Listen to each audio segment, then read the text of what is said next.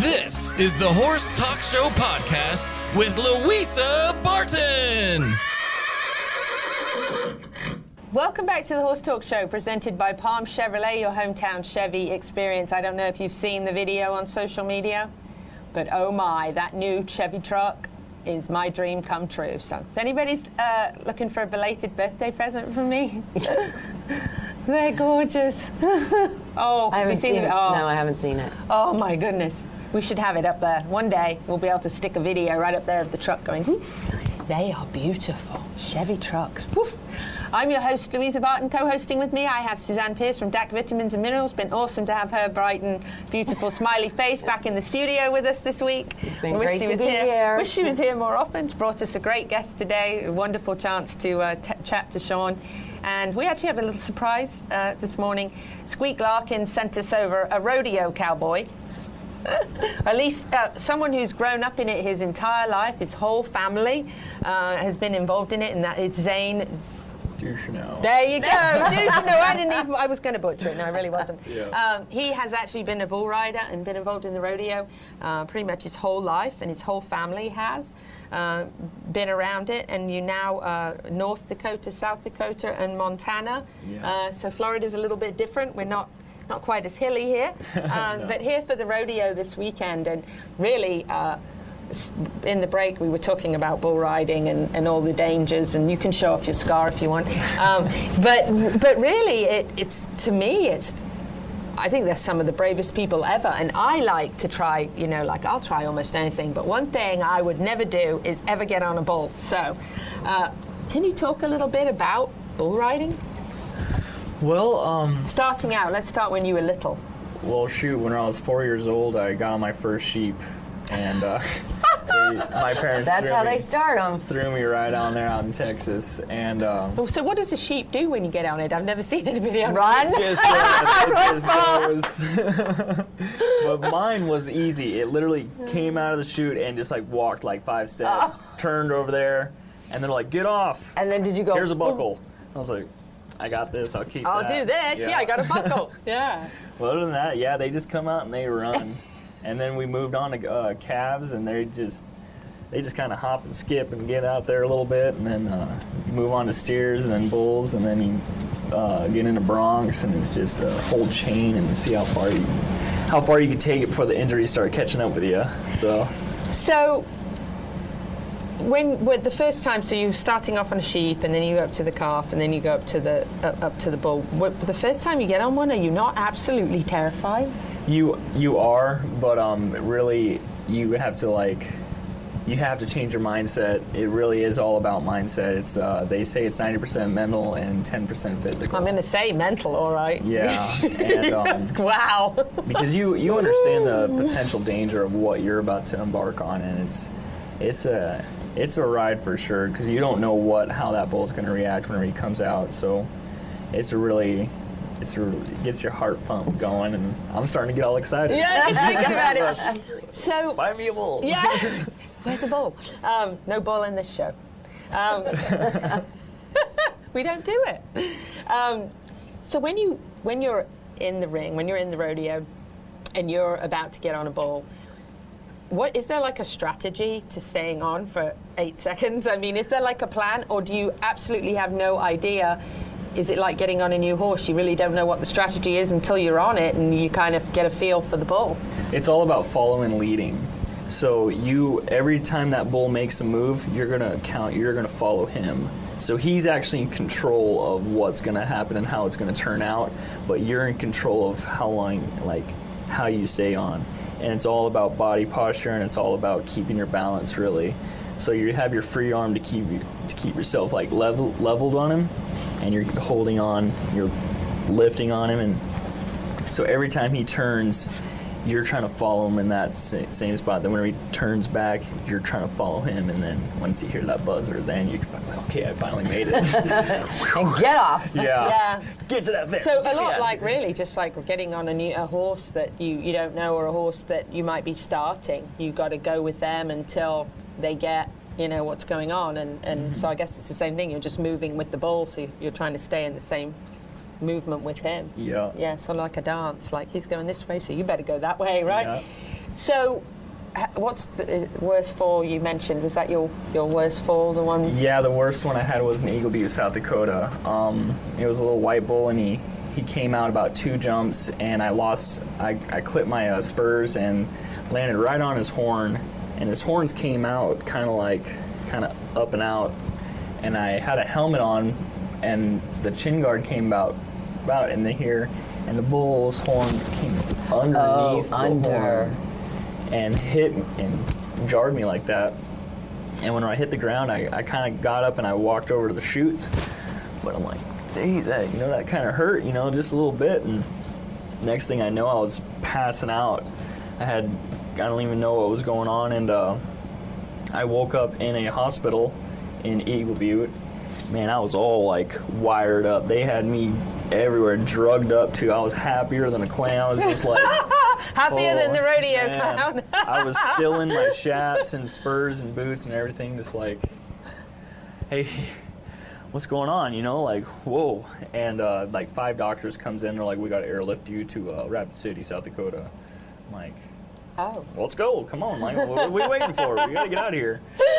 And uh, the the only thing I really remember was like a red light in the helicopter, and like you'd hear the propellers, and then like I dozed back out, and then I remember seeing the light of the door while they're pushing me, and I could feel the wind of the propellers, and then I woke up two days later out of the ICU, and. Um, the nurse comes up to me and she's like, "Hey, how are you feeling?"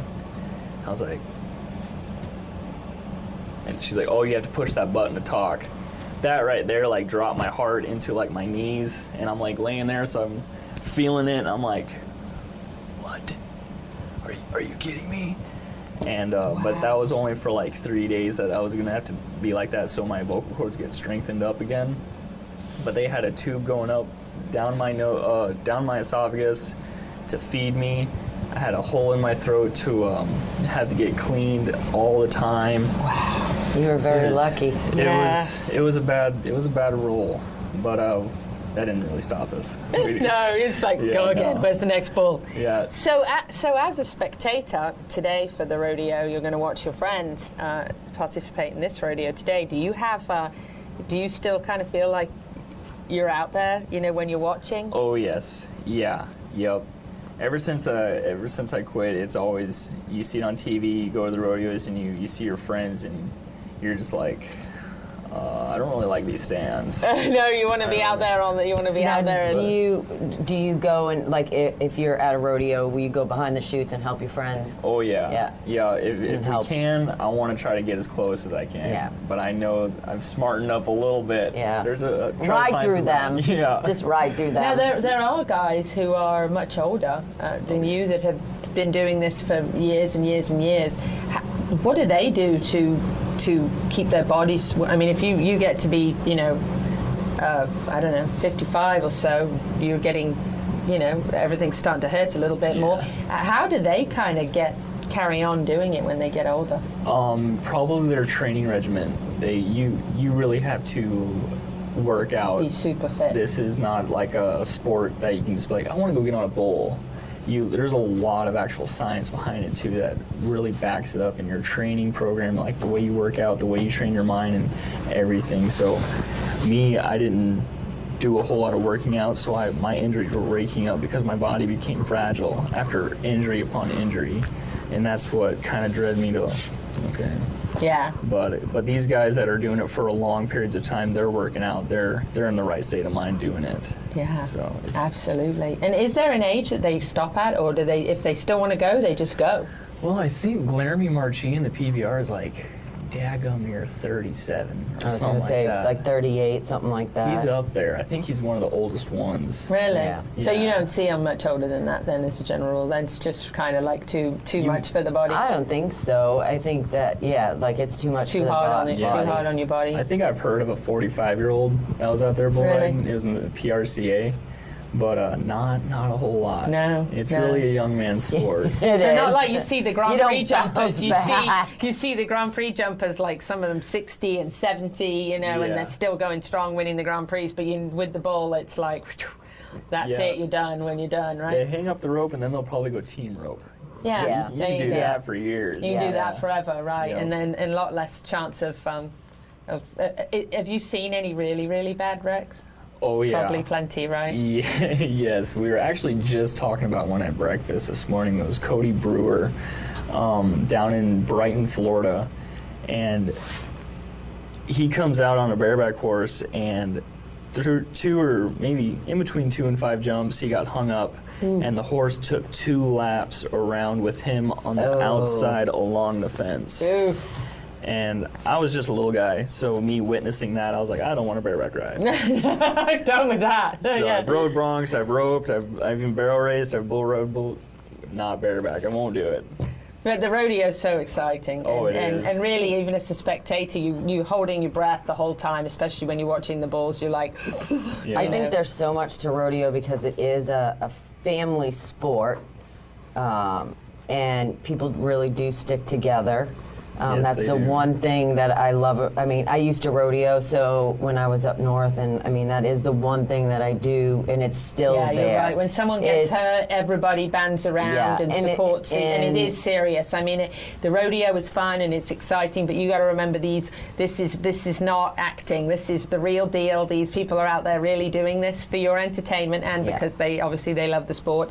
Um, but and for a lot of them, it's their job. I mean, that's is, how they their make a livelihood, living. I that's mean, true. that's those ones that are on the road going to the NFR and the PBRs and all of that. That's a serious- That's it's serious. It is It's- serious. It's their job. It's their passion. It's that. You And the really cool thing about the Shrine Rodeo is the is the Shriners, is Right. the is the charity, you know, that Yeah. the money that the money goes to. So um, it's incredibly, incredibly successful. Over 30 years uh, going on here in, in Ocala, and uh, it's incredibly successful as a as a you know, I- raising funds. And you know what I love about the beginning of the rodeo is is the prayers for the riders and the the national anthem. I love.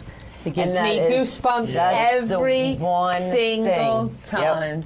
It to me, it's like you know what we're going into this. It could be dangerous. It's going to be fun, and we're going to say a prayer for everybody. And I love that they do that. I hope that goes on forever. It's one of the most amazing. Uh, it's patriotic, and I'm and I getting it just- right now. I I know. I got I'm it feeling too. I got goosebumps Yep. all up and down Getting my it arms. all over. No, I love it. I think it's absolutely fantastic. Well, Zane, I want to thank you so much Thank um, for yeah. coming in, making a special trip in. Thank you very much to Squeak Larkins for sending you in. We wanted to get a little bit of a feel of what it's like to uh, to, to ride a bull because we are never going to do it. the mechanical bull. That's Oh, it. I have ridden one of those. Actually, I've ridden three of those. And actually, I did quite well. I stayed on for a really long time. I won. I won a um, championship on a mechanical bull. Yeah, up home we had these things every every weekend. They would have a, um, a um, you know, you had to qualify and all that. And but it was fun. I do like- But I I would not get on a real one. Sorry. No, no, no real ones. I, I have to say the the mechanical one was a lot of fun, and I really did enjoy that. But I think it's a little wild beyond that for me. So, um, but super exciting. Make sure you get to the rodeo um, tonight. I think it starts at seven. Is it seven? I think yeah. Uh, but anyway, get out there early so you can get a really good seat. It's at the Southeastern Livestock Pavilion. It is a wonderful charity. It is a wonderful holiday weekend experience, and uh, I think everybody that, that leaves there leaves there smiling and having enjoyed it. So we're going to say our prayers for safety for everybody Yes. um, tonight, and uh, and definitely be there if you possibly can. Get your whole family out. The kids will love it too. Thank you, Zane. Thank you, Thank you, Suzanne.